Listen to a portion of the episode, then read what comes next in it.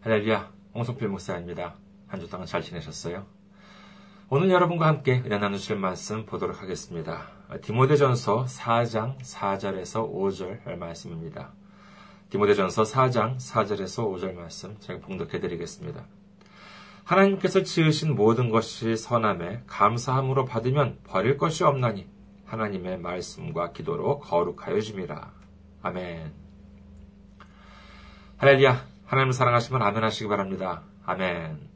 오늘 저는 여러분과 함께 준비된 감사라는 제목으로 은혜를 나누고자 합니다. 지난 주일 저희 교회에서는 추수 감사 예배로 드려졌습니다. 그런 의미에서 오늘은 특별히 감사에 대해서 이렇게 좀 생각을 해보고자 합니다. 교회에 조금 다녀보신 분이라면요, 고린도전서 13장 13절을 들어보신 적이 있으실 것입니다. 고린도전서 13장 13절, 그런즉 믿음, 소망, 사랑 이 세 가지는 항상 있을 것인데 그 중에 제일은 사랑이다. 아멘.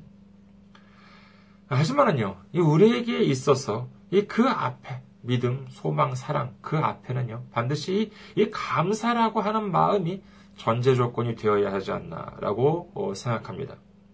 우리에게 있어서 주님께 대한 감사가 없이 어떻게 믿음이 있을 수 있겠습니까? 주님이 십자가에서 우리를 대신해서 우리의 죄를 모두 다 해결해 주시고 우리를 멸망 속에서 건져서 구원의 길로 인도해 주셨다는 그 감사가 있기 때문에 우리는 주님을 믿을 수 있는 것입니다. 소망도 마찬가지죠. 예수님께서 우리의 죄를 대속해 주지 않으셨다면요, 우리에게는 절망밖에 있을 수는 없, 있을 수 없습니다. 순간 잘 되는 것처럼 보인다 하더라도 결국은 절망 속으로 가고 많은 미래인데 거기에 무슨 소망이 있을 수 있겠습니까? 하지만 예수님께서는 우리의 앞길을 열어주셨습니다. 거저가 아니죠. 우리가 받을 징계를 예수님께서 대신 받으시고, 우리가 맞을 채찍을 예수님께서 대신 맞으시고, 우리가 받을 죽음과 멸망과 저주와 심판을 모두 예수님께서 대신해서 짊어져 주셨기 때문에, 십자가에서 그 귀하신 피를 흘려 주셨기 때문에, 우리는 절망이 아닌 소망을 누릴 수 있는 것입니다. 소망을 가질 수 있는 것이지요. 그렇다면요, 사랑은 어떻습니까? 옛날에 제가 붓글씨를 이렇게 배울 때가 있었는데, 그때 보면 그냥 아무렇게나 잘 써라. 그냥 이렇게만 얘기를 해주지 않습니다. 글씨를 어떻게 써야 잘 쓰는 글씨인지 알지도 못하는데, 무조건 잘 쓰라고만 하면 그게 되나요? 그래서 반드시 옆에 그 샘플을 놓고, 잘 쓴 글씨를 놓고, 그대로 쓰라고 하는 것입니다. 예수님께서도 마찬가지입니다. 예수님은요, 우리 모두에게 보여주시는 하나님으로 오셨습니다. 예수님께서 오시기 전에는 우리의 모습이 어땠습니까? 요한복음에 보면은요, 예수님께서 사마리아 여인에게 말씀하시는 장면이 나옵니다. 요한복음 4장 22절. 너희는 알지 못하는 것을 예배하고 우리는 아는 것을 예배하노니 이는 구원이 유대인에게서 남이라. 아멘. 지금도 이 세상 사람들, 예수님을 알지 못하는 사람들은요, 무엇을 예배해야 하는지, 무엇을 경배해야 하는지, 무엇을 섬겨야 하는지도 모르면서 사람의 손으로 어, 만든 조각을 만들어 놓고는요, 그것을 신이라고 하면서 거기에 절을 하고 거기에 대고 소원을 빌고 그렇습니다.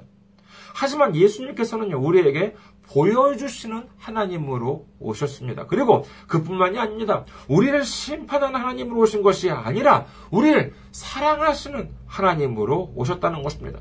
우리가 하나님을 어떻게 사랑하면 되는지, 그리고 우리가 이웃을 어떻게 사랑하면 되는지, 과거에는 모세를 통해서 율법으로만 말씀해 주셨지만요. 이제 십자가를 통해서 직접 우리에게 보여주신 것입니다. 이제 우리는요, 십자가가 있기 때문에 그 누구도 하나님의 사랑, 예수님의 사랑을 부인할 수 없습니다. 의심할 수 없는 것입니다. 그 십자가를 통해서 정말로 그, 어, 우리에게 보여주신 것이 바로 하나님의 사랑, 예수님의 사랑인 것입니다. 이 사랑에 대해서도 우리가 그냥 아무 그런가 보다라고 지나쳐버린다면요, 이 사랑은 우리와 아무런 상관이 없는 것이 되고 맙니다. 그러면 어떻게 해야지만 되겠습니까?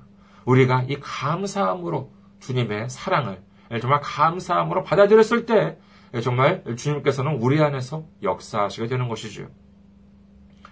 그렇기 때문에 이 감사가 있어야지 믿음이 있을 수 있고, 감사가 있어야지만 소망이 있을 수 있고, 또한 감사가 있어야지만 이 사랑이 있을 수 있다는 것을 믿을 수 있는 여러분 되시기를 주님의 이름으로 축원합니다.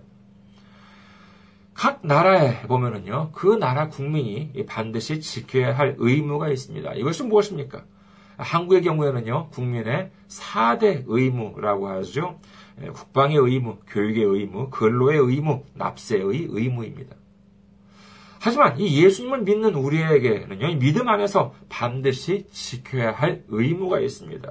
그것이 무엇입니까? 그것은 바로 데살로니가 전서 5장 16절에서 18절 말씀입니다. 항상 기뻐하라, 쉬지 말고 기도하라, 범사에 감사하라. 이것이 그리스도 예수 안에서 너희를 향하신 하나님의 뜻이니라. 아멘. 예수님을 믿지 않는 사람들도요, 좋은 일이 있으면 기뻐하지 말라고 해도 기뻐합니다. 예수님을 믿지 않는 사람들도요, 자신의 복을, 뭐 우상을 향해서 빌기도 어, 하지요.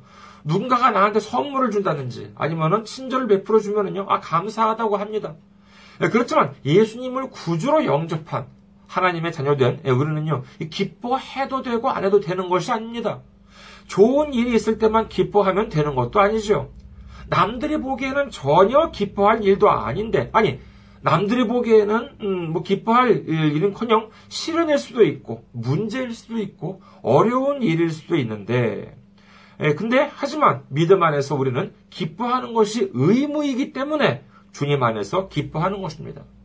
이는 기뻐해도 되고 안 해도 되는 것이 아닙니다. 반드시 기뻐해야 한다는 것이죠. 기도도 마찬가지입니다. 우리가 아쉬울 때만 기도하고 그렇지 않으면 안 해도 되는 것이 아닙니다. 기도는 쉬지 말고 하라고 하기에 누구는요 이 기도를 믿음 안에서 호흡이라고 하는 분도 계십니다. 참 맞는 말씀이죠. 숨 쉬는 것을 내가 뭐 하고 싶을 때 하고 뭐 귀찮으면 며칠 건너뛰고 뭐 그럴 수 있겠습니다. 있겠습니까? 그러면 죽고 말죠. 기도 기도도 마찬가지입니다.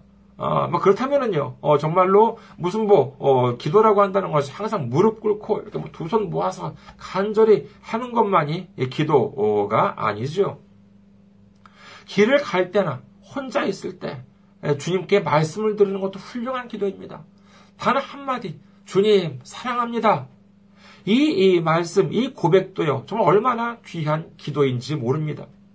우리가 생명을 유지하기 위해서 호흡이 필요한 것처럼 우리의 신앙을 유지하기 위해서는 반드시 기도가 필요한 것이지요. 주님과의 대화가 반드시 필요한 것입니다. 그리고 마지막으로 이 범사에 감사하라고 합니다. 범사라고 하는 것이 무엇입니까? 좋은 일이 있을 때만, 누군가가 나한테 좋은 일을 해줬을 때만, 누가 나한테 뭘 좋은 걸 선물을 줬을 때만 아니요. 범사라고 하는 것은 언제든지 어떤 일에 있어서나 감사하라는 것입니다. 모든 일에 있어서 감사하라는 것이지요. 믿음과 소망과 사랑 중에는요, 이 사랑이 제일이지만, 이 기뻐하는 것과 기도하는 것과 감사하는 것 중에는 저는 이 감사가 제일이라고 생각합니다. 감사가 있기 때문에 기뻐할 수 있습니다. 감사가 있기 때문에 기도할 수 있는 것입니다. 감사가 있기 때문에 믿음을 지킬 수가 있고, 감사가 있기 때문에 소망을 품을 수가 있는 것이며, 그리고 감사가 있기 때문에 감사로 넘치기 때문에 사랑을 할 수 있는 줄을 믿으시기를 주님의 이름으로 축원합니다. 그런데 이 세상 사람들이 보기에는 전혀 좋은 일도 아닌데, 전혀 기뻐할 일도 아닌데, 정말 감사할 일도 아닌데, 우리는 감사해야 한다고 하나면은요, 정말 어떻게, 왜 우리는 감사할 수 있을까요? 그것이 바로 오늘 본문이라고 할 수 있습니다. 오늘 본문 다시 보도록 하겠습니다. 디모데전서 4장 4절에서 5절 말씀. 하나님께서 지으신 모든 것이 선함에 감사함으로 받으면 버릴 것이 없나니 하나님의 말씀과 기도로 거룩하여짐이라. 아멘. 하나님께서 지으신 것, 그리고 하나님께서 우리에게 주신 것, 이것이 모두가 다 선하다는 것입니다. 그래서 이를 감사함으로 받기만 하면은 무엇 하나 버릴 것이 없기 때문에 우리는 감사할 수 있다는 것이죠. 믿으시면 아멘 하시기 바랍니다. 아멘. 그렇다면 우리가 주님께 드려야 할 감사는 어떤 것이 있는지에 대해서 오늘은요, 세 가지로 한번 정리해서 알아볼까 합니다. 먼저 과거의 감사, 그리고 현재의 감사, 마지막으로 미래의 감사. 이렇게 세 가지로 나누어 보도록 하겠습니다. 먼저 과거의 감사입니다. 우리가 지금까지 몇 년 동안, 몇십 년 동안 살아오면서 되돌아보면요, 참 많은 일들이 있었습니다. 한번 떠올려 보시기 바랍니다. 그 중에는요, 물론 좋은 일도 있었을 것이고, 기쁜 일도 있었겠죠. 하지만 어디 그뿐일까요? 서운, 서운한 일도 어, 있었고, 슬픈 일도 있었습니다. 그리고 괴로운 일도 있었고, 힘든 일도 있었을 것입니다. 우리가 아, 정말 이렇게 그 어, 기쁜 일이나 좋은 일에 대해서도 감사할 수 있습니다만은요. 예, 근데 한편으로는 이 어려웠던 일, 괴로웠던 일, 이것은 어떻습니까? 어떤 분들은요, 그래, 뭐, 옛날 일이니까, 그때는 좀 힘들고, 고생도 하고 그랬지만, 뭐, 지금 생각하면 다 뭐 좋은 추억이야. 이렇게 생각할 수 있는 것만 있으면 참 좋겠습니다만은요. 또 어떤 것에 대해서는 아직도 그 분이 안 풀려서 지금도 막 그때 생각만 하면 자다가도 막 벌떡벌떡 일어난다는 예, 그와 같은 분들도 계실지도 모릅니다. 하지만 주님 안에, 주님 안에 있는 우리는 어떻게 해야 합니까?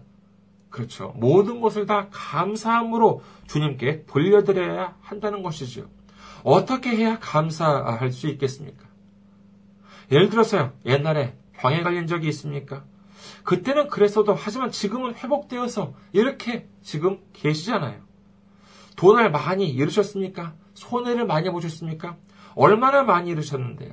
얼마나 많이 손해를 보셨습니까? 하지만 그보다도 더 많이 잃지 않은 것, 그것이 바로 감사하다고 할 수 있는 것입니다. 사람한테 상처를 받으셨습니까? 그때 받은 상처를요, 주님께서는 알고 계십니다. 그리고 위로해 주실 것입니다. 그렇기 때문에 우리는 감사할 수 있는 것입니다. 저라고 과거의 일들 되돌아보면은요, 좋은 일만 있겠습니까? 정말 자다가도요, 정말 정신이 들 때가 예, 그와 같은 일들도 많이 있습니다. 하지만은 정말 그뿐이 아니죠. 정말 그 뭐 내가 왜 그랬을까? 내가 왜 그런 일을 했을까? 이랬을까라고 하면은요, 예, 밤새도록 후회를 해도 정말 끝이 없습니다. 하지만 성경에는 또 뭐라고 되어 있습니까? 항상 후회해라. 쉬지 말고 후회해라. 범사에 후회해라. 아니요. 우리 주님께서는요, 우리가 괴로워하시기를 원하고 계시지 않습니다. 우리가 후회하기를 원하고 계시지 않습니다. 생각해 보십시오. 내가 사랑하는 자녀가, 내가 사랑하는 사람이 후회하고 괴로워하는 모습을 좋아할 부모가 어디 있겠습니까? 좋아할 사람이 어디 있겠습니까? 우리가 가진 상처, 우리가 가진 괴로움, 우리가 가진 고통을 주님께서는 모두 알고 계십니다. 그리고 그 모든 것을 위로하시고 우리를 사랑으로 보듬어 주시는 것입니다. 그렇기 때문에 우리는 감사할 수 있는 것이지요. 과거의 아픔, 지난날의 상처를 보듬어 주시는 주님을 믿고 주님께 감사하는 우리 모두가 되시기를 주님의 이름으로 축원합니다. 둘째로 우리는 현재의 감사를 기억해야 합니다. 생각해보면 지금까지 우리가 살아오면서 아무리 평탄하거나 아무리 순탄할 때라 한다 하더라도 조금도 고민이 없거나 문제가 없었던 시기는 아마도 없었을 것입니다. 항상 어느 정도의 문제는 있어 왔습니다. 그러나 주님께서 우리를 지켜주시고 인도해 주셨기 때문에 이곳까지 올 수 있었습니다.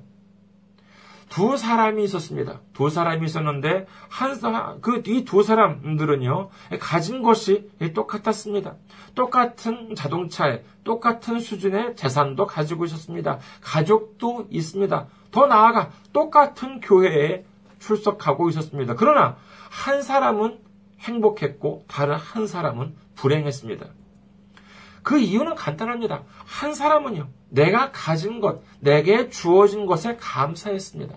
내가 가지고 있는 재산, 내가 가지고 있는 가족, 내가 가지고 있는 건강, 내게 주어진 직장이나 환경에 감사하면서 하나님을 찬양했습니까? 찬양했습니다. 그러니 항상 기쁨이 넘치지요. 그런데 다른 한 사람은 항상 부족했습니다. 이웃이나 옆집을 보고는 부러워합니다. 가족도 맨날 우리 가족은 다 항상 다 못났어 이렇게 예, 생각합니다. 내가 가진 것이 아니라 내게 없는 것만 바라봅니다. 교회에 가면은요 뭐래요? 그 뭐랍니까? 나는 이것도 없고 저것도 없는데 그렇게 되니 당연히 불평 불만이 정말 쌓여갑니다. 그러니 어떻게 거기에 기쁨이 있고 감사가 있겠습니까? 마태복음 6장 31절에서 33절을 봅니다. 마태복음 6장 31절에서 33절. 그러므로 염려하여 이르기를 무엇을 먹을까, 무엇을 마실까, 무엇을 입을까 하지 말라. 이는 다 이방인들이 구하는 것이라. 너희 하늘 아버지께서 이 모든 것이 너희에게 있어야 할 줄을 아시느니라. 그런즉 너희는 먼저 그의 나라와 그의 의를 구하라. 그래야면 이 모든 것을 너희에게 더하시리라. 여기서 단지 구하지 말라라고 하는 것이 아닙니다. 단순히 무슨 부족한 것을 구하지 말라라고 하는 것이 아니라 염려하지 말라라고 한다는 것입니다. 불평, 불만, 걱정을 하지 말라고 하는 것이지요.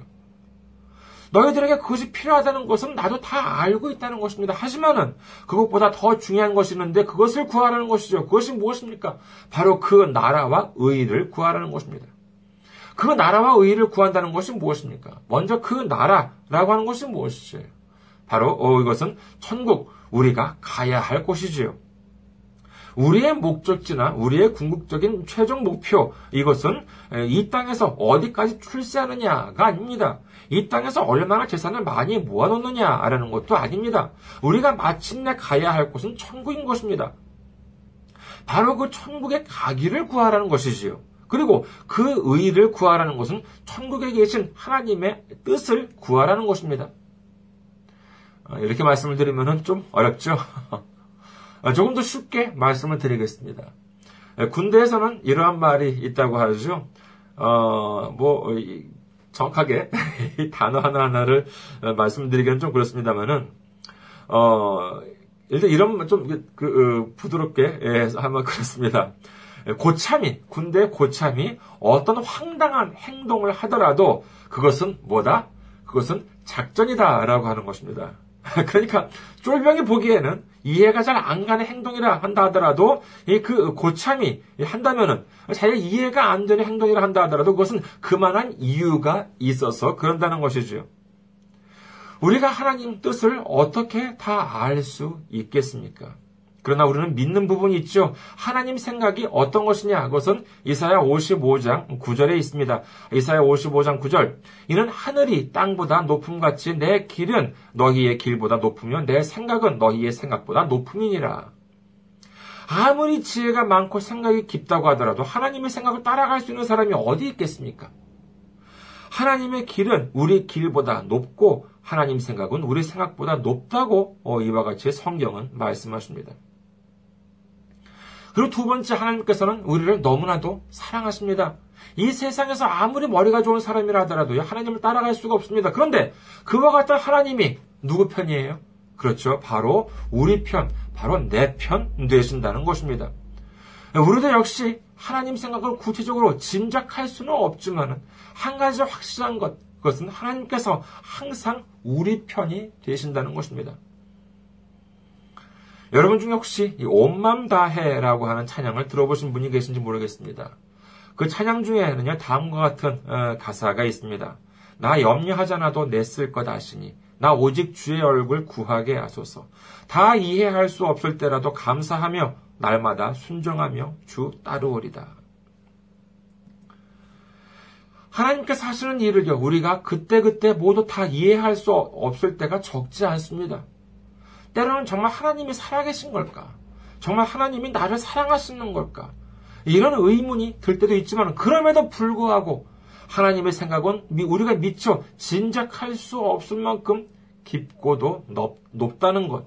그리고 그와 같은 하나님이 우리를 너무나도 사랑하신다는 것을 믿기 때문에 우리는 주님을 신뢰할 수가 있는 것이지요.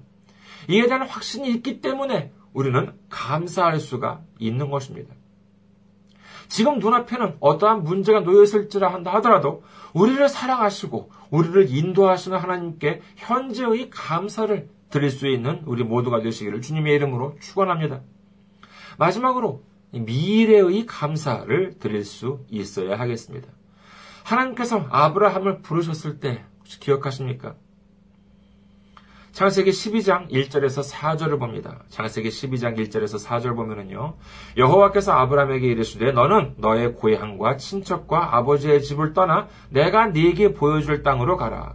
내가 너로 큰 민족을 이루고 네게 복을 주어 내 이름을 창대하게 하리니 너는 복이 될지라 너를 축복하는 자에게는 내가 복을 내리고 너를 저주하는 자에게는 내가 저주하리니 땅의 모든 족속이 너로 말미암아 복을 얻을 것이라 하신지라 이에 아브라함이 이 여호와의 말씀을 따라갔고 롯도 그와 함께 갔으며 아브라함이 하란을 떠날 때 75세였더라. 아브라함이 하나님께서 하시는 이 말씀만을 믿고 무작정 따라 나섭니다. 당시 아브라함의 나이가 75세였습니다. 그런데 이 이삭을 가졌을 때를 간절하게 바랐던 이삭을 가졌을 때 나이가 몇 살이에요? 100세입니다. 그러니까 벌써 몇 년이에요? 25년이었습니다. 아브라함은 무려 25년 동안을 기다렸습니다. 그런데 그동안 아브라함은 하나님께 불평을 하나요? 아니요.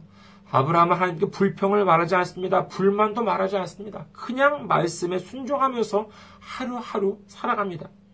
그러니 하나님의 축복을 받을 만하죠. 정말 이런 모습을 보면은요, 아, 과연 정말 믿음의 조상다운 모습이라고 할 수 있습니다. 그런데 이에 반해 이 출애굽 당시 이 모세를 따라 나선 이 이스라엘 민족들은 어떻습니까? 하루가 멀다 하고 그 입에서 불평 불만이 떠나질 않습니다. 바로 이것이 이 축복받는 사람과 축복받지 못하는 사람의 차이라고 할 수 있겠지요. 과거에 대한 감사와 현재에 대한 감사를 알게 된 우리는요, 이제 미래에 대한 감사도 가져야 할 것입니다. 미래에 대한 감사가 무엇이겠습니까? 아직 어떤 일이 일어나지는 않았습니다만은 언제든지 어떤 일이 일어난다든지 감사할 준비를 갖춘 사람의 모습이라고 할 수 있을 것입니다. 우리가 인생을 살아가면서 가장 기쁜 일이라고 한다 그러면 그것은 바로 하나님으로부터 쓰임을 받는 것이다라고 할 수 있겠죠. 그런데 이런 준비가 안 되어 있다면 미래에 대한 감사를 드릴 준비가 안 되어 있다면 하나님께서 우리를 쓰시려고 하실 때 아이고 얘를 또 괜히 썼다가 좌절하면 어쩌나 절망하면 어쩌나 믿음이 약해지면 어쩌나 얼마나 걱정이 많으시겠습니까? 하지만 이렇게 마음의 준비가 되어 있는 사람, 언제 어떤 일이 일어난다든지 하나님을 찬양하고 하나님께 감사드릴 준비가 되어 있는 사람은요, 하나님께서 안심하고 쓰실 수가 있는 것입니다.